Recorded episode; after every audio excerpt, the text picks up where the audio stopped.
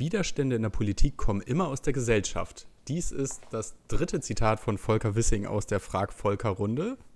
Aber bevor wir dazu kommen, moin Robert. Moin Torben! Weißt du, was jetzt ist? Noch nicht, aber gleich. Jubiläum. Ja, so ein bisschen ist Folge 20 ein kleines Jubiläum, da hast du recht. Ja. Da habe ich gerade auch schon dran gedacht. Jubiläum 20 Folgen. Kannst du das glauben, dass wir jemals so weit kommen würden? Wir müssten mal Wetten abschließen, wie viele Folgen wir insgesamt am Ende dieses Podcasts in 10 Trillionen Jahren gemacht haben. Weil ich weiß nicht, ob ich nach der ersten Folge getippt hätte, dass wir es auf über 20 Folgen bringen werden. Ah, doch. Von themenmäßig schon. Zwischendrin wusste ich nicht. Nein. Nein, alles gut. Ach, es ist. Es ist. Ach, äh, wenn, wenn du doch mal die Wochen durchzählst im Jahr. Ja, wir werden so auf 110 kommen oder so. äh, du meinst innerhalb von zwei Jahren? Oder nee, Nicht innerhalb von zwei Jahren, so überhaupt. so. Ja, weil ich weiß gar nicht mehr, wann haben wir angefangen? Anfang August, ne? Ich 1. glaub, wir August, sind, ja. Genau, wir Ich sind glaub, im 1. August, August war- eingestartet. Dann haben wir jetzt Hm. ja auch nicht nur, haben wir dann jetzt nicht auch sechs Monate rum? Nee, wir sind sogar schon im Mhm. siebten Monat. Ach herrje, im sind siebten im Monat. siebten Ist das der Monat. verflixte Ei, siebte. Monat, Robert? Ah, der verflixte siebte Monat. Bin im verflixten siebten Jahr und im verflixten siebten Monat. Na toll. Na, super. alle, Ei, ei, alles ei, bricht ei. gleichzeitig über dich herein. Ich kannte das gar nicht. Für mich, für mich war das gar nicht mal ein Begriff, bis ich damit. Äh, Bis es dich selbst ereilt Woche hat? Konfrontiert, nee, bis ich letzte Woche damit konfrontiert wurde und mir gesagt wurde: Schatz, wir sind im verflixten siebten Jahr. Ich so, "Mm, okay. okay. Und dann, wenn es so ist, soll es Okay. so sein. äh, sehr gut. Nicht mit mir! Ich äh, habe das verflixte siebte Jahr noch nie erreicht und äh, Ja, dann viel hab, Erfolg, würde ich ich habe sagen. mich, glaube ich, auch so immer genug mit meinem Partner gestritten. Nee, das stimmt auch wieder nicht. Ah, das Naja. gehört. Aber der kann, kann auch mal gut sein.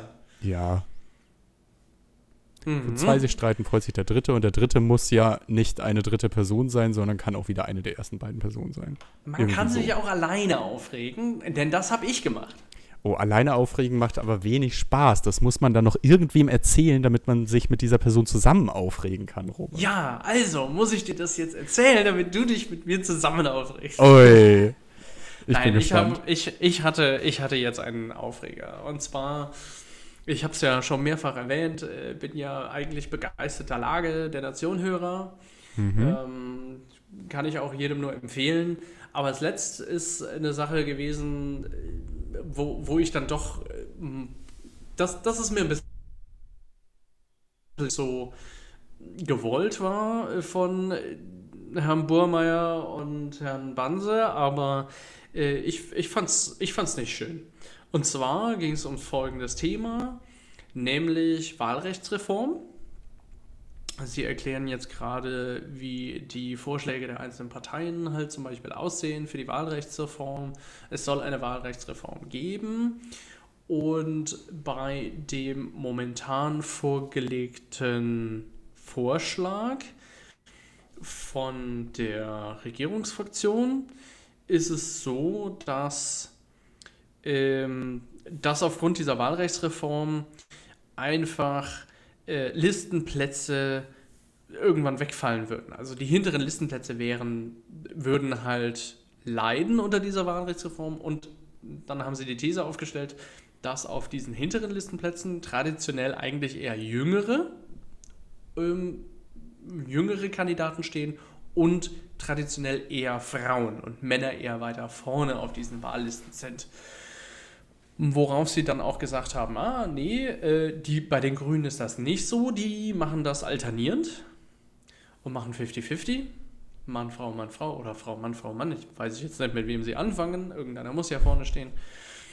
Äh, das weiß ich nicht. Und daraufhin hatten sie in einer Folge dann gesagt, in einer darauffolgenden Folge, nachdem sie das behandelt hatten, gesagt, nein, stopp, der Sprecher der SPD hat sich bei uns gemeldet und die haben gesagt, sie hätten auch eine parität paritätische Liste, Wahlliste, also auch Mann, Frau, Mann, Frau oder Frau, Mann, Frau, Mann, Frau, Mann. Ich bin mir nicht hundertprozentig sicher, wie sie es machen. Wir werden es ja demnächst auf den Listen mal wieder sehen, können das nachgucken.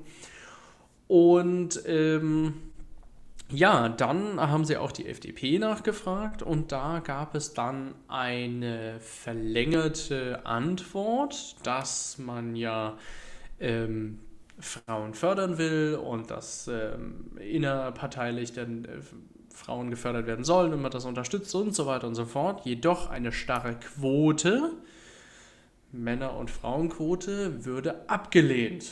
Denn das untergräbt den ja, den Leistungsgedanken, den die FDP ja ähm, hegt. Und daraufhin haben Herr Bormeier und Herr Banse dann mit den Schultern gezuckt und so ins Mikro gesagt, hm, ja, FDP halt. Und das kam in meiner, in, aus meiner Sicht, aus, in meiner Position sehr, also da, da habe ich mich ein bisschen drüber aufgeregt, weil ich finde das nicht fair, weil ich finde es, ich, ich finde es schlimm, dass das so abgekanzelt wird. Was mhm. ist denn schlimm daran, nach Leistung bewertet zu werden? Nach Leistung und nach Programm auf einem gewissen Listenplatz zu sein. Mhm. Wir haben zum Beispiel für unsere, äh, unseren Landtagskandidat ist eine Kandidatin. Ja, wir haben eine Frau gewählt. Und da ist auch überhaupt keine Diskussion oder hat auch keiner wirklich darauf geachtet, dass wir jetzt sagen, wir wählen jetzt eine Frau, weil wir eine Frau wählen müssen, oder wir wählen jetzt einen Mann, weil wir einen Wahlen wählen müssen. Nein, die hatte einfach das gute, das, das richtige Programm, die hat sich da, die hat sich äh, präsentiert und äh, sie wurde gewählt. Punkt. Und da gab es überhaupt keine, generell habe ich das mhm. innerparteilich noch überhaupt nicht gespürt, so dieses, äh, dass überhaupt darüber geredet wird, über, wir müssen jetzt, ne, ein Mann oder Frau oder sowas. Ich meine, Nehmen wir doch mal den Fall umgekehrt, und das, und das hat so eine Aufreger an sich, dass ich jetzt ohne Punkt und Komma rede. Nehmen wir es doch mal umgekehrt. Nehmen wir mal ein Berufsbild, wo Männer in der Unterzahl sind. Nehmen wir mal, meinetwegen, nennen wir mal einen. Nehmen wir mal irgendwo. Wo, zum Beispiel. So, jetzt gibt es unter den Krankenpflegern weniger Männer oder Erzieher gibt es auch weniger Männer. Mhm. Jetzt bist du der eine Krankenpfleger, hast jetzt, du hast jetzt eine Ausbildung gemacht, kommst jetzt in deinen neuen Job rein und da sind jetzt, du bist jetzt der einzige Mann, weil es eine kleine Abteilung ist. Und ansonsten um dich drumherum 15 Frauen, die es halt machen. Und dann gibt es irgendein Gremium und irgendeine Wahl, irgend, für irgendwas muss man sich halt aufstellen. Und da heißt es, nee, Platz 2 muss an den Torben gehen, weil Torben ist ein Mann, der muss jetzt auf Platz 2, weil wir müssen diese Quote erfüllen. Du bist da noch nie gewesen, du kennst die Leute nicht, du hast gerade vor einem Monat erst angefangen, du kennst dich nicht aus, wie der Hase läuft, du weißt es einfach noch nicht, musst aber auf diesen Platz halt sitzen. Und jemand anderes, eine Frau, sagt dann, also sie könnte zwei Dinge sagen. Das erste ist, verdammt, ich bin jetzt seit fünf Jahren hier und ich wollte das immer machen, kann ich aber nicht, weil jemand anderes. Oder sie könnte sogar die Diskussion eröffnen, ah, dieser Mann holt mir jetzt meine Position weg. Ja, hm. ich, ich bin mir nicht sicher, ob du da jetzt nicht Birnen mit Birnen vergleichst. Und bei einer Betriebsratswahl ist es ja tatsächlich so. Ne? Also da wird ja tatsächlich darauf geachtet, dass ähm, das Geschlecht in der Minderheit mindestens so viele Plätze hat wie die Hälfte. Bei dem Geschlecht in der Mehrheit wird da tatsächlich nicht drauf geachtet. Das kann ruhig in der Unterzahl sein. Das finde ich ein bisschen weird. Aber äh, grundsätzlich hast du natürlich vollkommen recht. Und ich finde auch, dass ähm, zumindest die SPD also natürlich kann man, kann man sich diese, dieses paritätische Listen besetzen irgendwie so lange leisten, solange es dann nicht irgendwie zu sehr stört, sage ich mal. Aber als jetzt zum Beispiel Christine Lamprecht, die man ja durchaus mal als Quotenfrau bezeichnet hat, ihren Posten niedergelegt hat, hätte ja eigentlich auch eine Frau nachfolgen müssen. Und da hat der Scholz dann auch gesagt, dann nehmen wir den Pistorius, weil der einfach der geeignetste Mann für den Job ist. Also sobald es ihm zu unbequem wurde, diese Parität einzuhalten, hat er auch sofort mit ihr gebrochen. Und das finde ich dann halt schon ein bisschen scheinheilig. Ja, stimmt schon. Also eigentlich jetzt hat die SPD du natürlich in diese jetzt könntest du natürlich in dieser Position, wo du jetzt dieser neue Mann bist, da sagen, ähm, du hast auch zwei Möglichkeiten. Du kannst ja sagen, ach, ähm, verdammt, äh, ich, ich möchte gar nicht auf dieser Position sein, weil ich kenne mich ja noch gar nicht aus. Ja, das ist nicht fair den anderen gegenüber. Du könntest so ein Mensch sein. Du könntest aber genauso gut ein mhm. Mensch sein und sagen, haha, ich bin jetzt hier, weil darauf habe ich abgespielt und äh, das ist mein gutes Recht, äh, hier zu sein. Hast aber immer noch keine Ahnung, ja. du hast in der Abteilung halt kaum noch nie gearbeitet und kennst vielleicht die Leute drumherum nicht und so weiter. Du könntest diesen Posten eigentlich gar nicht zur Zufriedenheit ausfüllen. Aber du musst dahin wegen der starren Quote. Es tut mir leid, ich bin, wie man vielleicht hört, auch an alle Hörer, ich bin gegen so starre Quoten. Mich interessiert es aber auch nicht, ob ein Mann oder Frau irgendwo sitzt. Ja, mich interessiert es nicht, was für ein Geschlecht ihr habt. Mir geht es darum, könnt ihr es oder könnt ihr es nicht. Ja, mhm. äh, das ist alles. Und ich finde es einfach nur unfair, allen gegenüber, die vielleicht hart dafür arbeiten, da hinzukommen und nur wegen der starren Quote kriegen sie es halt nie. Auch das kommt aktuell teilweise vor. Es gibt auch viele Frauen, die sagen, ich möchte nicht in irgendwelchen Vorständen sitzen, nur weil ich die Quotenfrau bin. Ja. ja das wollen wir ja auch nicht. Äh, wollen viele auch nicht. Ja. Ich bin. Ja, wir hatten. Ich wir weiß hatten, gar nicht, das ist, das ist für mich Genderdiskriminierung. In einer gewissen Art, weil wir ja. halt damit äh, Menschen einteilen und gruppieren. Ja, letztendlich heißt Sexismus ja einfach, dass du jemanden einen Strick draus dreht, dass er ein bestimmtes Geschlecht hast, würde ich irgendwie so sagen. Und das ist in diesem Richtig. Fall ja auch so, nur dass du halt dem ja. äh, Geschlecht in der machtvolleren Position einen Strick draus drehst, sozusagen. Und genau Absolut. die Diskussion, oder also nicht die Diskussion, aber, aber, was du eben gesagt hast, das hatten wir eben bei uns im Landesfachausschuss für Verkehr auch, weil wir ja in Hamburg jetzt in der Lage sind, dass wir in jedem Bundesfachausschuss äh, immer zwei Leute entsenden. Und da gab es dann auch vom Landesvorstand die Bitte, das doch bitte paritätisch zu tun. Und dann hatten wir aber halt in unserem Landesfachausschuss für Verkehr und Mobilität nur eine Frau bei der entsprechenden Sitzung. Und die hat uns auch nur angeguckt und gesagt, ey, schickt mich jetzt nicht als Quotenfrau in diesem BFA, ich möchte da nicht hin. Und das haben wir dann ja. natürlich auch alle ohne Diskussion akzeptiert. Das ist das. Schlimm wird es dann, wenn irgendjemand von außen kommt und euch den Finger zeigt, weil ihr diese eine Frau nicht dahingestellt habt. Obwohl es ihre eigene Entscheidung war. Ja. Das ist ja dann das Nächste. Heutzutage darfst du ja sowas nicht sagen. Ja, das. Doch, also, du es wird sich halt für, sagen. Es wird sich, nein, es wird sich für andere Leute geschämt und Leute fühlen sich für andere beleidigt. Ja, das ist, das ist furchtbar. Also, das ist eine Kultur momentan. Wir, wir leben teilweise in, in einem Irrenhaus, muss ich sagen. Da war wir das. Leben in der Woke-Bubble. Da war das. Ja, die Woke-Bubble, ja. Ich lasse die Bubble platzen. Das ist der weise Philosoph Morgan Freeman hatte mal gesagt, ähm, auf die Frage hin, wie werden wir denn Rassismus los, weil er gefragt wurde, warum mag er denn keinen Black History Month, weil er sagte, willst du meine, willst du meine ähm, Geschichte auf einen Monat reduzieren oder was? Äh, nee, aber wie werden wir dann Rassismus los? Ja, indem wir einfach aufhören, darüber zu reden und zu diskutieren. Ich mhm. habe einen Namen, ich heiße Morgan Freeman und Sie heißen, ich kann mich jetzt nicht erinnern, wie der Mensch hieß, aber du heißt sowieso. Und damit hast du eine Identität, egal ob schwarz oder ah. weiß, wie auch immer. Das ist für mich einfach totaler Kokolores. Oh Gott, also. Und das also finde ich, und das muss ich sagen, das fand ich sehr, finde ich sehr, sehr schön. Innerparteilich ist mir das, kam diese Diskussion, oder ich hatte noch nicht die aufkam und überhaupt irgendwer über Geschlecht, sexuelle Orientierung oder Hautfarbe ja, oder sonst irgendwas, dass das irgendwie in Frage gestellt wird oder da irgendwie gesagt wird, naja, aufgrund diesen Hintergrunds, wie auch immer, ja, was weiß ich. Also, es ich wird einfach, es ist total wurscht. Ich finde das. Entweder kannst du es oder du kannst es nicht. Ich finde das Zitat von Morgan Freeman tatsächlich ziemlich schwierig. Also, nur weil man nicht mehr drüber redet, ist der Rassismus ja nicht weg. Bevor überhaupt ein Bewusstsein für Rassismus entstanden ist, wurde ja auch nicht drüber geredet, weil es für selbstverständlich gehalten wurde, dass man bestimmte Rassen diskriminiert und ächtet. Und das aber kann halt nicht damit Diskriminierung ist nicht angeboren. Nein, aber sie war gesellschaftlich akzeptiert und deshalb wurde nicht mehr drüber gesprochen. Und das genau, da musste also man halt es, drüber es sprechen, um das halt aufzubrechen. Genau. Ja. Es, und es muss einfach jetzt klar sein, und es gibt keine Rassendiskriminierung. Punkt. Wir sind alle Menschen und Ende.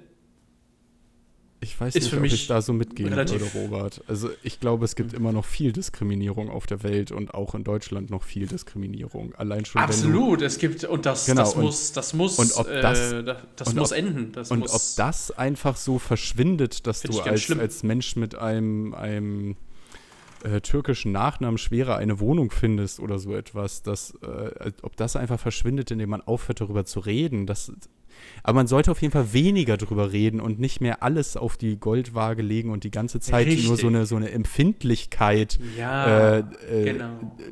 erwarten von einer schwarzen Person, mit der man spricht oder so etwas, sondern halt einfach eine gewisse Normalität rein. Das ist ja auch das, was ich immer zu den Schwulen sage. Wenn ihr, wenn ihr äh, normal behandelt werden wollt von der Gesellschaft, dann verhaltet euch doch auch mal normal und nicht wie die letzte peinliche Regenbogenfigur. Also das, Ja, manche, ma, manche, manche leben einfach auch ein Klischee, ne? ja, Gefühlt, gefühlt denkst du dir, hm, jo, du, Klischee, Das- alles klar. Aber genau, gut, das- Hauptsache du bist glücklich. das, das hat dann halt, glaube ich, auch nicht viel mit, äh, mit Diskriminierung zu tun. Die werden dann halt einfach so ein bisschen äh, belustigt angeschaut, weil sie halt einfach so aus der Menge herausstechen, aber ja nicht, weil, weil sie schwul sind. Und das ist, ja, es ist, ich rede mich, glaube ich, Ich gerade um finde solche Personen, aber, ich finde solche Personen aber manchmal auch sehr imponierend, weil sie Ja, sich klar. halt so geben, wie sie sind und äh, sich da auch nicht für schämen oder verstecken. Und das Nee, finde ich persönlich sehr, sehr mutig. Aber das ist auch Und- das Wichtigste und, und- Richtigste. Und da sage ich auch gar Genau. nichts gegen. Na, um Gottes Willen. Nee. Um Gottes Willen. Das ist, das ist absolut gewollt. Nein, aber ich habe mich da über diesen, diesen Teil aufgeregt. Herr Banse, Herr, Herr Ur- Burmeier, ich bin begeisterter Hörer, aber in dem Moment war ich doch etwas schockiert. Ich höre beim Hören, ich, ich finde das auch toll, sie haben, sie haben sehr viel über die FDP geschimpft. Und dennoch sind sie in einer Folge dann plötzlich irgendwann mal hingegangen und haben gesagt, hey, wir schimpfen so viel über die, wir wollen doch auch mal ein bisschen verstehen, woher die Wähler kommen, wieso, wieso, weshalb und so, warum so gewählt wurde, um einfach so ein bisschen die FDP-Basis zu verstehen. Das finde ich auch gut, dass sie Dinge auch hinterfragen und sich selbst auch so hinterfragen und nicht einfach Ja. nur irgendjemanden die ganze Zeit ins Kreuzfeuer nehmen wollen. Aber ja, aber die ganze Zeit nur an der Stelle bin zu schimpfen, das wird auch nicht dadurch Mm, besser, dass äh, sie es dann mal einmal nicht machen. Das, Nein, Also- wird es dann auch nicht. Ich glaube nicht, dass sie. Nein, ich weiß nicht. Sie schimpfen. Ich, ich habe manchmal eher das Gefühl, sie sind eigentlich. Ich, ich habe das Gefühl, ich weiß es nicht und der eine oder andere behauptet, sie sind eher linksgrün. Ich würde eher sagen, sie sind progressiv grün-liberal. Und äh, manchmal habe ich das Gefühl, aus ihnen spricht irgendwo so ein bisschen Frustration, dass die FDP vielleicht die Partei ist, von der sie die, die irgendwie die sie gerne wählen würden, aber nicht tun. ja, aber das, also habe ich, ich manchmal ich habe das Gefühl. ich hab Lage der Nation noch nie gehört, so viel dazu, aber ich habe immer das Gefühl, dass viele Medien, die über Parteien berichten, immer nur die Klischees der Parteien reproduzieren und das stört mich immens inzwischen, finde ich. Äh, Ja, gut, ja. Ne, irgendwie musst du halt dann auch, ähm, ich meine, ein gewisses Image hat jede Partei ja auch nochmal und das ist wie mit jedem, jedem Celebrity, also jede, jede Berühmtheit oder so, sie hat ein gewisses Image und sobald die Leute zu kompliziert werden, schalten die Leute ab. Und das ist genauso wie, ich meine, das Ja. Wahlprogramm von jeder Partei ist über 100 Seiten lang und dann Dafür gibt's ja da das- werden dann die wichtigsten Punkte rausgesucht. Und ich kann dir sagen, da sucht sich die Bildzeitung halt einen Punkt raus. Und du musst halt richtig Glück haben, welchen sie sich raussuchen, weil ansonsten zerpflücken die dich in der Luft. Und am, Also- besten, am besten ist es ein Skandalthema. Am besten ist Berlin? es ein Skandalthema und ja. In Berlin hatten wir ein Kurzwahlprogramm, das hat auf eine DIN A4-Seite gepasst und war dann auch schön als Flyer gefaltet. Das fand ich sehr sympathisch. Ja. Okay. Ja, so ein Kurzwahlprogramm ist immer gut. Ich habe, ich habe, ähm, für wen es interessiert, übrigens, für meine Hörer, ich habe hier, ähm, ich habe hier verschiedene, ähm, wenn wir nochmal über Moli- Mobilität reden, ne? ich weiß ja nicht, ob, ob du das auch hast, äh, aber das müsstest du Nee. auch haben. Ähm, schönes Argumentpapier.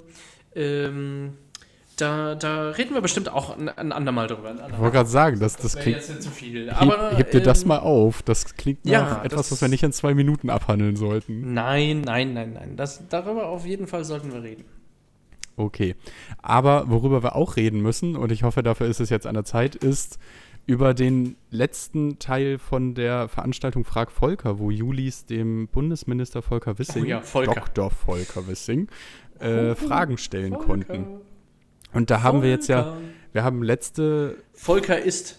Heißt es so? Volker ist. Oder Kochen mit Wissing? Wissing ist?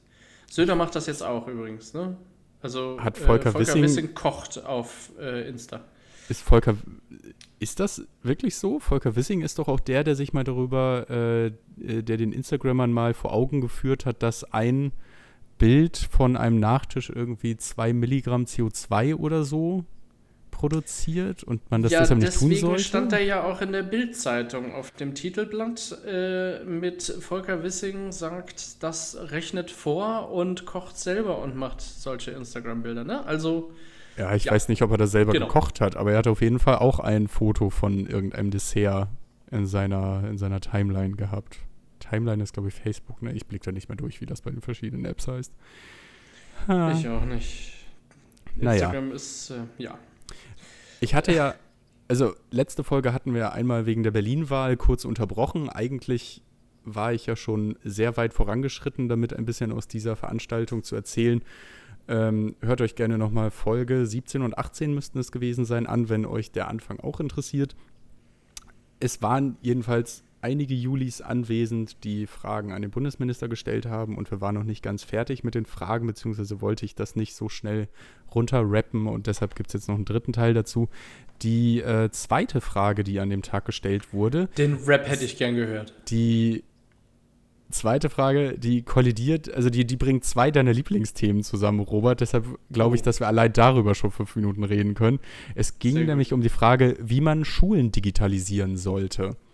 Und da hat äh, Volker Wissing dann erstmal klargestellt, dass es bei der Digitalisierung von Schulen nicht darum geht, äh, Laptops und Tablets zu bere bereitzustellen, weil dafür gibt es schon lange Fördermittel, die aber auch gar nicht abgerufen werden, halt für, für Kinder, die sich, die selber noch kein Tablet haben und die sich das noch nicht leisten können oder wo die Eltern das nicht bezahlen können.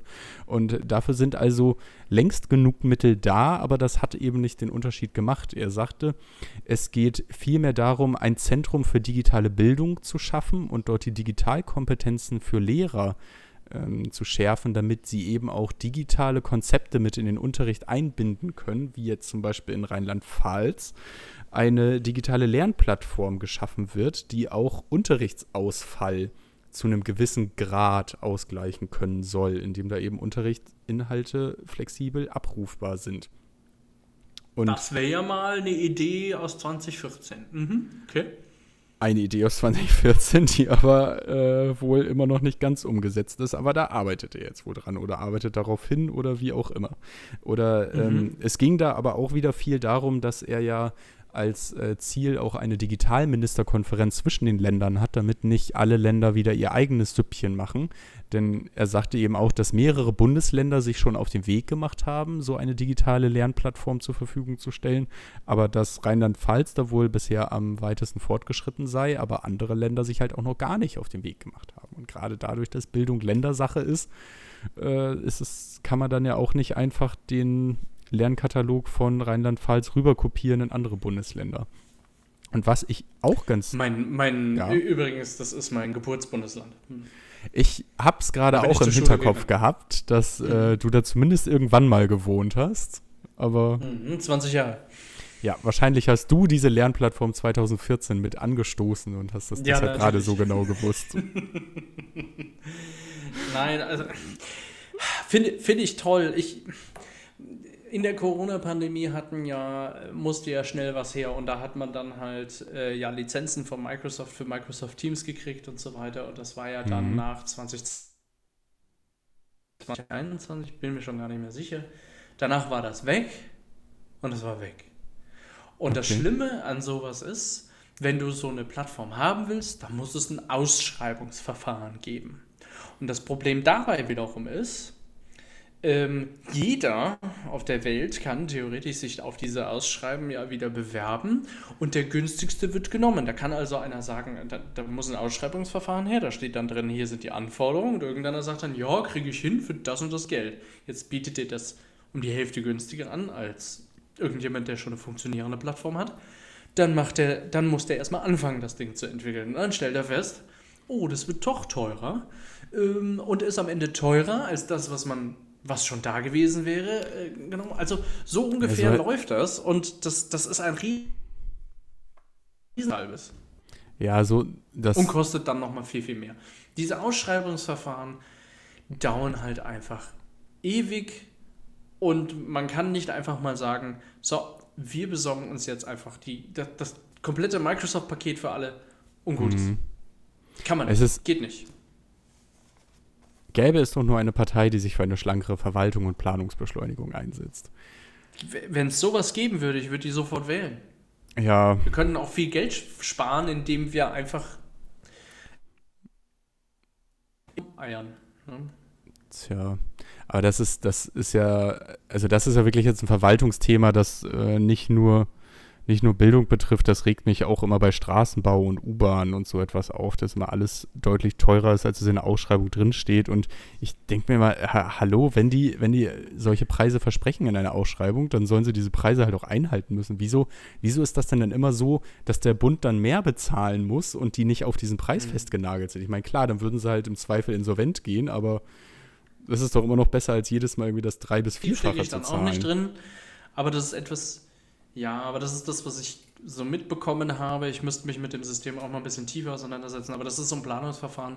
Das gibt es auch Mhm. in vielen anderen Dingen, dass halt irgendwo ähm, eben diese Ausschreibungen halt gemacht werden müssen. Übrigens, wo wir gerade bei Bildung und den Studenten sind, möchte ich hier noch ganz kurz alle Studenten hier, die uns zuhören, all die 100.000 Studenten in Deutschland hier ansprechen an dieser Stelle. Nämlich uns alle unsere. Bildungs... Ja, die uns alle hören. Alle. Alle hören sie, ja, klar. Ähm, und zwar unsere Bildungsministerin Bettina Stark-Watzinger. Gerade, oder gerade, ja, quasi, mehr oder minder, äh, vor einem Tag.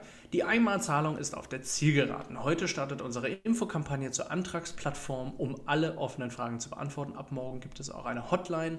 Wir haben ein neues digitales Tool geschaffen, das leider schon wieder was Neues, eigenes, das 3,5 Millionen junge Menschen in 16 Bundesländern und über 4000 unterschiedliche Einrichtungen den Zugang zu Hashtag Einmalzahlung ermöglicht. Alle Infos dazu gibt es ab heute unter einmalzahlung200.de. Also an alle 3,5 Millionen junge Menschen, die das hier gerade gehört haben, einmalzahlung200.de.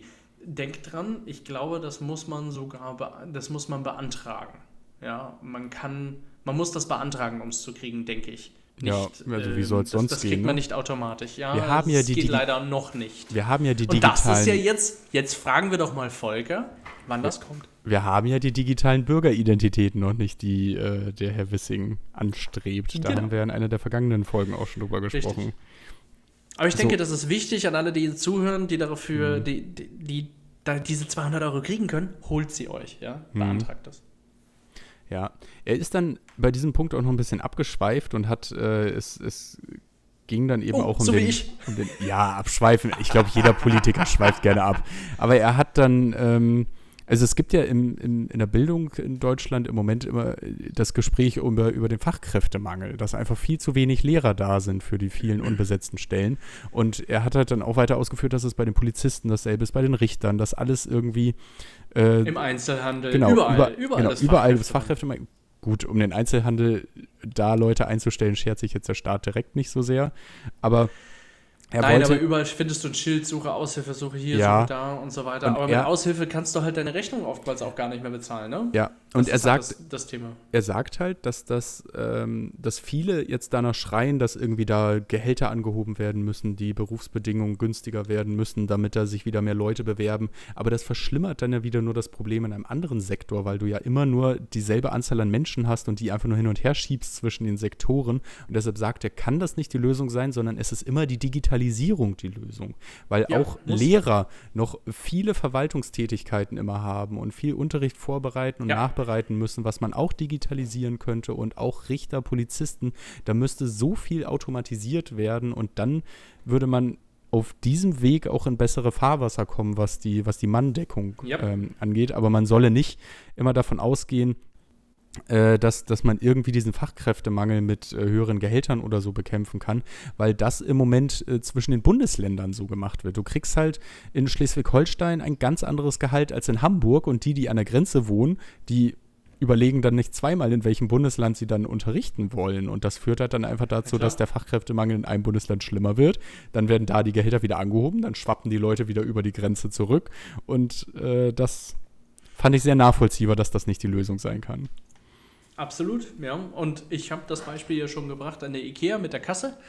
Die mhm. elektronische Kasse, wo, wo eine Person für vier Kassen steht, weil du halt selber abscannen mhm. kannst oder halt an deinem Handy das schon abgescannt hast und nur noch einen QR-Code einscannst und fertig. Oder du hast halt vier Kassen, die jeweils mit einer Person benannt sind. Und da gibt es halt Leute, die sagen, ach nee, diese digitalen Kassen nehmen die Arbeitsplätze weg. Ja, aber ganz ehrlich, wenn du die Leute aber nicht findest, um diese Kassen zu bemannen, bringt es dir auch nichts. Ja. Dann kannst du es auch und digitalisieren und dann brauchst du weniger Personal, hast aber mehr Kassen. Oder ich, gleich viel Personal, wie du schon immer hattest. Hast, kannst mehr Kassen halten. Du bringst. Also, du bringst das ja ist für das, mich die äh, Digitalisierung ein riesen, riesen Thema. Ja, das, das zieht sich durch alle Bereiche. Ja, du bringst ja immer das Beispiel IKEA, weil es da, glaube ich, auch mit Abstand am längsten schon in Deutschland so ist. Aber ich habe hier tatsächlich ein Rewe um die Ecke, wo es auch schon so eine Kasse gibt, wo nur noch eine Kassiererin auf vier Kassen aufpasst und man dann halt immer seine Sachen selber einscannt im Einkaufskorb. Und ähm, da kann man dann einfach am Eingang so ein kleines Gerät mitnehmen, womit man das dann alles scannt und das Dafür gibt es sogar jetzt Halterung wenn ich, an wenn den, ich dir jetzt sage, Wenn ich dir jetzt sage, dass ich wenn ich dir jetzt sage, dass ich 2007 in den USA schon zig Kassen gab, die so waren. Das wundert mich nicht. Ich wollte einfach nur gesagt haben, dass es nicht nur bei Ikea so ist. Nee, aber die sind schon seit 2007 so unterwegs und naja. Ja. Und beziehungsweise dann noch länger, weil die Kassen waren, sahen jetzt auch. Mhm. Okay. Ja, ist, ist Digitalisierung ja. muss die Lösung sein. Gebe ich, ja. gebe ich auch vollkommen recht. Ich, aber da muss man halt auch weiterkommen. Ja, aber dafür wird ja gerade viel getan. Äh, die nächste Frage ging dann allerdings, war dann ein bisschen Nabelschau, hätte ich jetzt fast gesagt. Er wurde nämlich gefragt, was er denkt, was am Ende seiner Amtszeit äh, seine größte Errungenschaft gewesen sein wird. Und dann hat er halt schon gesagt, dass er auch schon von Olaf Scholz gehört hat, dass das Deutschland-Ticket wirklich eine richtig, richtig gute Idee war und die hat er als Verkehrsminister ja nun mal mit auf den Weg gebracht und da kann ich seiner Einschätzung, glaube ich, auch nur zustimmen, dass das etwas ist, was Deutschland nachhaltig verändern wird und was man dann auch immer so in Erinnerung behalten wird, als zumindest eine Errungenschaft der Ampel. Ob äh, das dann bei vielen Menschen auch mit dem Namen Volker Wissing verbunden wird, bleibt abzuwarten, weil es ja doch immer eher so als Kollektiverfolg der Ampel vermarktet wird von den Medien als ähm, es gab ja auch mal den Versuch, das Ticket Wissing-Ticket zu nennen. Das hat sich ja leider nicht durchgesetzt. Anders als bei Hartz IV oder der Nahles-Rente oder was es da noch alles gibt. Es hätte funktionieren können, hat leider nicht geklappt. Und er sagt aber auch, dass ähm, die Digitalstrategie, die Gigabit-Strategie, die Technologieoffenheit im Autoverkehr, ähm, einfach, dass das alles zusammen ein großer Schritt für Alltagsmobilität ist und dass er hofft, dass er damit in Erinnerung bleiben wird. Ja, Alltagsmobilität, das ist auch so ein Thema. Also hm. ist, ist, ist ja alles schön mit dem Elektroauto oder mit Bus und Bahn fahren oder so weiter. Wir leben hier auch, ich lebe hier ja auch ein bisschen im, im, in der Kleinstadt und wenn man halt in einem Vorort fährt, weil da ein schönes Restaurant ist, da fährt keiner mit dem Bus hin. Da wird mit dem Auto hingefahren. Abends um 8 fährt auch kein Bus mehr. Und einen Bahnsteig nebendran gibt es auch nicht. Ja, also Darum sagt er ja auch Technologieoffenheit, auch im Straßenverkehr. Ja, muss, musste bleiben. Ich will es nur noch mal sagen, also es die, da sind, das sind ganze Wirtschaftszweige, die sind davon abhängig, dass wir, dass, dass Leute irgendwo in ihrem Landgasthaus halt irgendwie auch noch Kundschaft kriegen. Ja. Wenn die Autos abgeschafft wären oder sowas, geht das alles gar nicht. Also ich will die Frage jetzt gar nicht bis zu Ende diskutieren, aber ich stelle mir halt oft die Frage, ob es nicht sinnvoller wäre, dass, äh, was ja sowieso schon mehr und mehr passiert, dass die ländlichen Landstriche halt immer mehr entvölkert werden und man halt irgendwann nur noch Städte hat sozusagen. So, und gleichzeitig soll aber die Landflucht verhindert werden. Das ist ja, man ich, redet ich immer davon, nein, wir müssen die Landflucht verhindern, wir müssen die Landflucht aber verhindern. Ich frage mich ja, halt immer, warum denn? Das ist ja kein Selbstzweck. Also das finde ich gar nicht so, so leicht zu argumentieren, aber... Ja, man ja, sagt aber, man will es machen, man, man versucht die, die äh, Strukturen aber, da zu fördern, aber das Autofahren wird halt ähm, total unattraktiv gemacht. Was, hm. was ja auch, wobei ja, also, eigentlich also, das, das wenn es nach den Grünen ginge, müssten die Autos weg.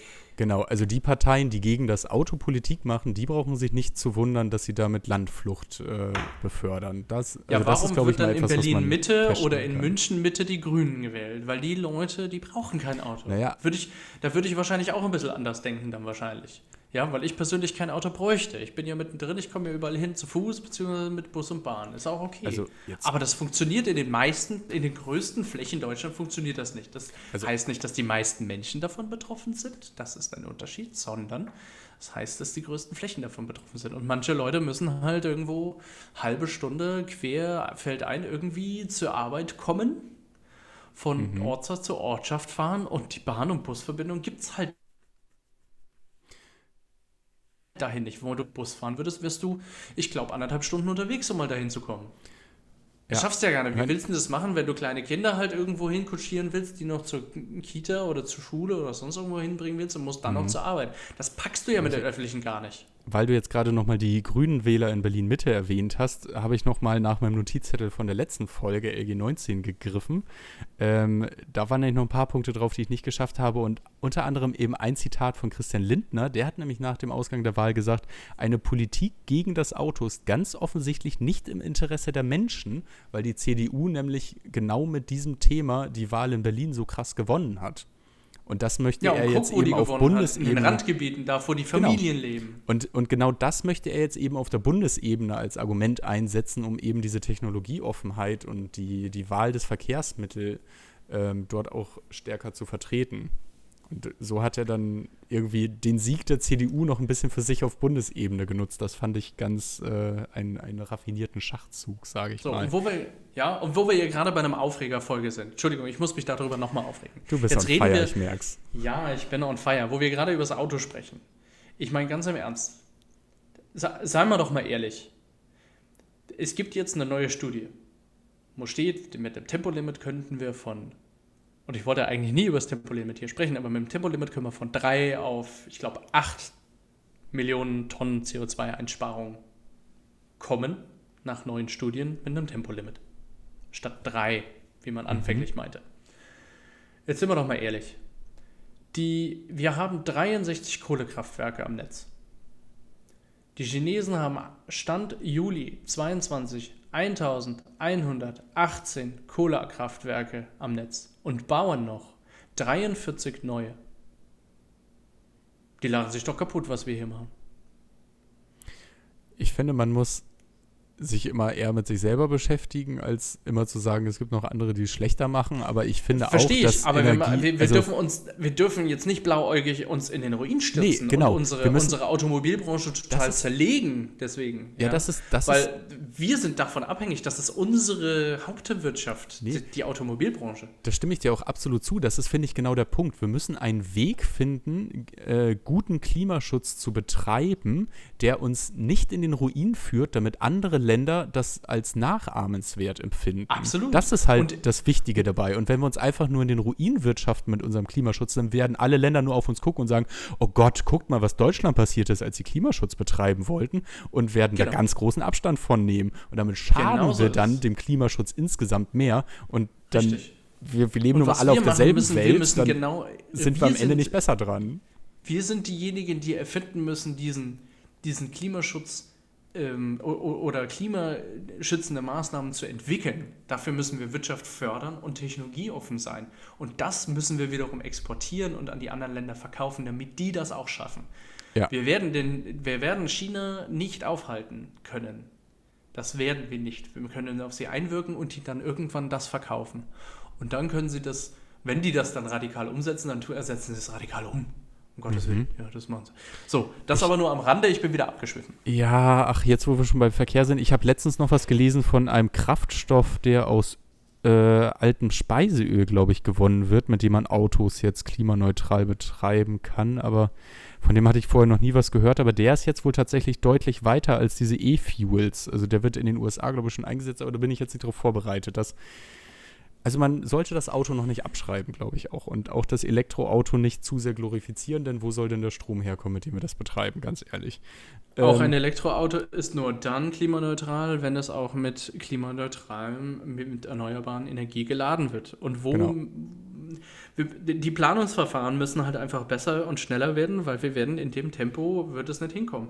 Es liegen, es liegen ganze günstige, wir haben, es gibt günstige Energie, Energieplattformen im Norden von Deutschland. Das wird ja so auf Bayern geschimpft, dass wir hier keine, keine Windkraft haben und so weiter und der Strom ja im Norden von Deutschland total günstig ist. Ja, aber hier im Süden kann er gar nicht verlegt werden. Es werden, es werden viele Stromtrassen oder äh, viele äh, Windräder stehen sogar still, hm. weil der Strom nicht abtransportiert weil werden kann irgendwo hin, wo es gebraucht wird.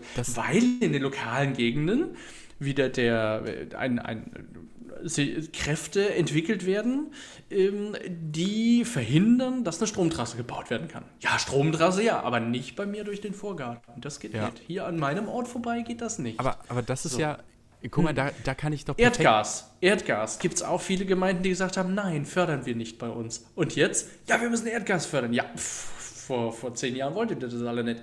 Gab es Volksentscheide in, in vielen Ortschaften. Ja. Mhm.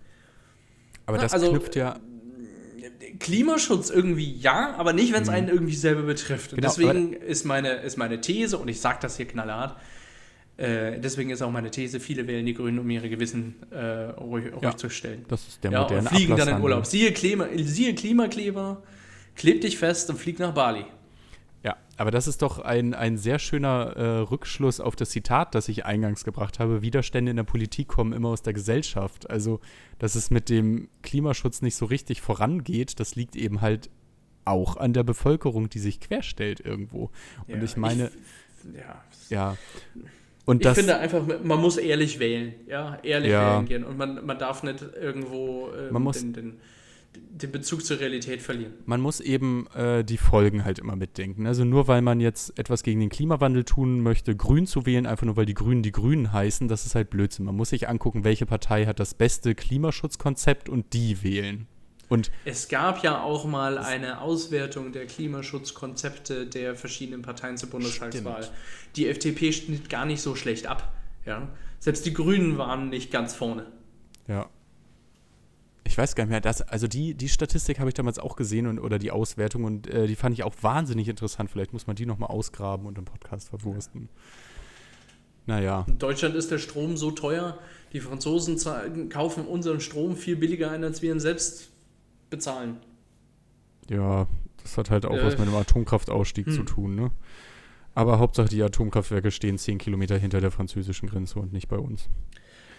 Klar, das ist nicht mehr Deutschland. Wenn die in die Luft gehen, dann, dann wird der, der saure Regen, der kommt dann auch nur in Frankreich runter. Die wissen ja, wo es Also es gibt auch radioaktives Material unter der Erde, was schon lange da ist. Und man, man streitet sich über Endlager. Ja. Ja. Ja. Ach Gott. Ich jetzt haben wir was losgetreten. Ich, ich habe dir mal ein bisschen aus dem Nähkästchen geplaudert und einfach mal meinen Frust rausgelassen. Tut mir leid, das ist ja, äh, keine Partei wird immer hundertprozentig das einhalten, äh, was sie verspricht. Das wird, glaube ich, nie passieren. Aber dafür ja, gibt es auch Indexe und, und Leute, die das überwachen und kontrollieren und äh, prüfen. Und da sollte man auch mal ein bisschen genauer hingucken und man sollte auch ehrlich zu sich selbst sein, nicht einfach nur, ich sag mhm. mal, grün wählen, weil damit mein Gewissen zu beruhigen und ja. ich fliege trotzdem dreimal oder viermal im Jahr in Urlaub irgendwo hin. Ja. Da, sorry, das. Also, ich habe mein E-Auto, fliege aber dreimal im Jahr in Urlaub. Hahaha. Ha, ha. Und das E-Auto, das tanke ich natürlich mit Kohlestrom. Ja. Weil Lützerath wobei man beim Flugzeug muss man, ja, wobei man im Flugzeug muss man jetzt auch vorsichtig sein. Zwei Drittel ihrer Schadstoff kommt tatsächlich CO2 und der Rest sind andere Sachen. Also selbst wenn man das CO2 reduzieren würde, ähm, wäre das nur zwei Drittel mhm. des, des Schadstoffausstoßes. Andere Dinge sind da auch noch drin. Okay. Egal. Wir sind weit abgeschweift von der Frag-Volker-Veranstaltung ja. und deshalb bringe ich jetzt, glaube ich, auch nicht mehr so viel. Ich wollte nur noch Wir einmal kurz. Nächstes Mal Frag-Robert-Veranstaltung, hallo. Ja, nein, aber das, das, ist, jetzt, das ist jetzt hier der letzte Frag-Volker. Wir machen mal also eine Frag-Robert und Torben-Veranstaltung. Ich glaube, das ist es. Also ich glaube, wenn bei Volker Wissing nur 40 Julis gekommen sind, dann kommt zu uns, glaube ich, niemand, Robert. Mhm. So ehrlich müssen wir, glaube ich, auch sein. Naja. Ihr könnt, äh, ihr könnt all eure Fragen an liberalesgelaber.gmail.com schicken und ja, da beantworten wir das schon. Fragt Torben und Robert, genau. Ja. Also wenn ihr einfach nur mal hören wollt, äh, was wir zu irgendeinem Thema denken, dann könnt ihr uns das gerne vorgeben. Das ist richtig. Äh, ich wollte jetzt abschließend eigentlich nur noch sagen, dass äh, Volker Wissing sehr überzeugend argumentiert hatte und ich kann es gar nicht so überzeugend argumentieren, dass Datenverfügbarkeit eine soziale Forderung ist, weil eben gerade er hatte das, glaube ich, unter anderem damit begründet, das ist ja inzwischen auch schon zwei, drei Wochen her, äh, dass gerade wenn man ähm, Daten sammelt im ÖPNV, dass dann äh, dadurch ja auch offenkundig wird, wo noch mehr ÖPNV gebraucht wird und wo er eben eingespart werden kann, wo Sparpotenziale für Steuerausgaben sind und äh, wo man eine Buslinie enger takten müsste und dass diese Daten deshalb unfassbar wichtig sind und dass es deshalb auch so wichtig ist, das Deutschland-Ticket digital einzuführen, weil man das dann alles mit geschenkt bekommt. Und da hat er dann so den, den, ähm, den Slogan rausgehauen, sei sozial, sei für Datenverfügbarkeit, dass man das so verkaufen müsste, damit das auch, ähm, damit das einen auch mehr berührt, als einfach nur von Datenverfügbarkeit zu reden. Das ist für die Leute meistens zu so abstrakt, als dass man damit etwas anfangen könnte. Aber wie gesagt, wenn ihr irgendwann mal zu einer Fragestunde mit Volker Wissing die Gelegenheit habt, geht hin. Er konnte das deutlich überzeugender argumentieren als ich. Und damit lege ich jetzt aber auch mein, mein fünfseitiges Protokoll hier zur Seite. Die Veranstaltung war super. Ich habe jetzt drei Podcast-Folgen drüber geredet. Hast du noch was, Robert? Da muss ich kurz überlegen, aber ja, äh, Datenverfügbarkeit, das erinnert mich jetzt auch wieder an ein Thema, aber das möchte ich jetzt nicht zu arg eingehen. Äh, ja, wir sind schon puh, weit über der Zeit wieder, aber ich habe noch einen Fun Fact. Ja. Ich habe noch einen Fun Fact zum Ende. Und zwar hat der Herr Martin Hagen, der Spitzenkandidat in Bayern, ja, genau. Hey, aufgepasst. Ja, hervorragend. Super, Tom, ich bin stolz auf dich. Herr Martin Hagen war vor neun Stunden heute bei Flixbus. Aha. Die sind nämlich zehn geworden. Und hat, ja, sie sind zehn das Jahre alt. Klingt wie so ein kleines Mädchen. Komisch, ne? Zehn ja, geworden. Ja, nee. Äh, ich habe Gründer, CEO Daniel M. Kraus heute herzlich gratuliert. Das Münchner Unternehmen ist inzwischen Marktführer in Europa und den USA. Eine bayerische Erfolgsgeschichte, die, die die FDP vor zehn Jahren mit der Liberalisierung des Fernbusmarktes ermöglicht hat. Das ist richtig. Weil damals äh, konnte, durften ja Fernbusse Unternehmen, ging ja nicht. Durfte okay. nicht. War ja, ähm, du konntest ja nur lokal mit Bussen fahren. So, und vor zehn Jahren wurde das ja eingeführt, dass du jetzt plötzlich ähm, auch Busse wie in den USA haben konntest, die halt zwischen Boston und Philadelphia und Boston und New York hin und her fahren, statt mit der Bahn. Und das gab es in Deutschland nicht. So, damit hat sich das erledigt und das ist hervorragend, läuft es. Und der, und jetzt komme ich zu einem eigentlichen Fun Fact. Moment, ich, ich muss erst noch ja. kurz einhaken. Flixbus ist tatsächlich ein bayerisches Unternehmen, das ja, wusste ich gar aus München. nicht. Ach. Ja. Das ist ja interessant. Es ist eine sehr verkehrslastige Folge geworden. Aber. Ja, verrückt. Jetzt Dabei hatte ich das vorher gar nicht geplant. Nee, das hatte niemand der, geplant. Also der eine Fun-Fact ist, dass die FDP das ermöglicht hatte. Und der andere Fun-Fact, der tatsächliche, auf dem Foto auf Instagram überreicht Martin Hagen einen, äh, einen Bierkrug des Bayerischen Landtags. Und diesen Bierkrug habe ich bei mir unten im Schrank stehen. Also denselben oder den gleichen? denselben. Den, den gleichen? Also ist es der, den Martin Hagen in der Hand hatte oder ist es nur einer der gleiche aussieht? Okay, dann ist der gleiche. Es ist einer der gleiche. Es ist der gleiche, ja. Okay. Jetzt hast du mich verwirrt. Aber es ist der das gleiche. Den habe ich. Tja, und Ach. wo der herkommt, das verrate ich dir auf Topic. Okay. Das der, bleibt ein, noch ein, ein Bierkrug aus dem Bayerischen Landtag und der steht bei dir im Schrank. Uiuiui. Ui, ui. Tja. Ich genau. hoffe, es ist verjährt. Es ist verjährt und der kam über Ecken, über CSU zu mir. Ach. Tja. Dann ist ja fast schade, dass es verjährt ist. Hm.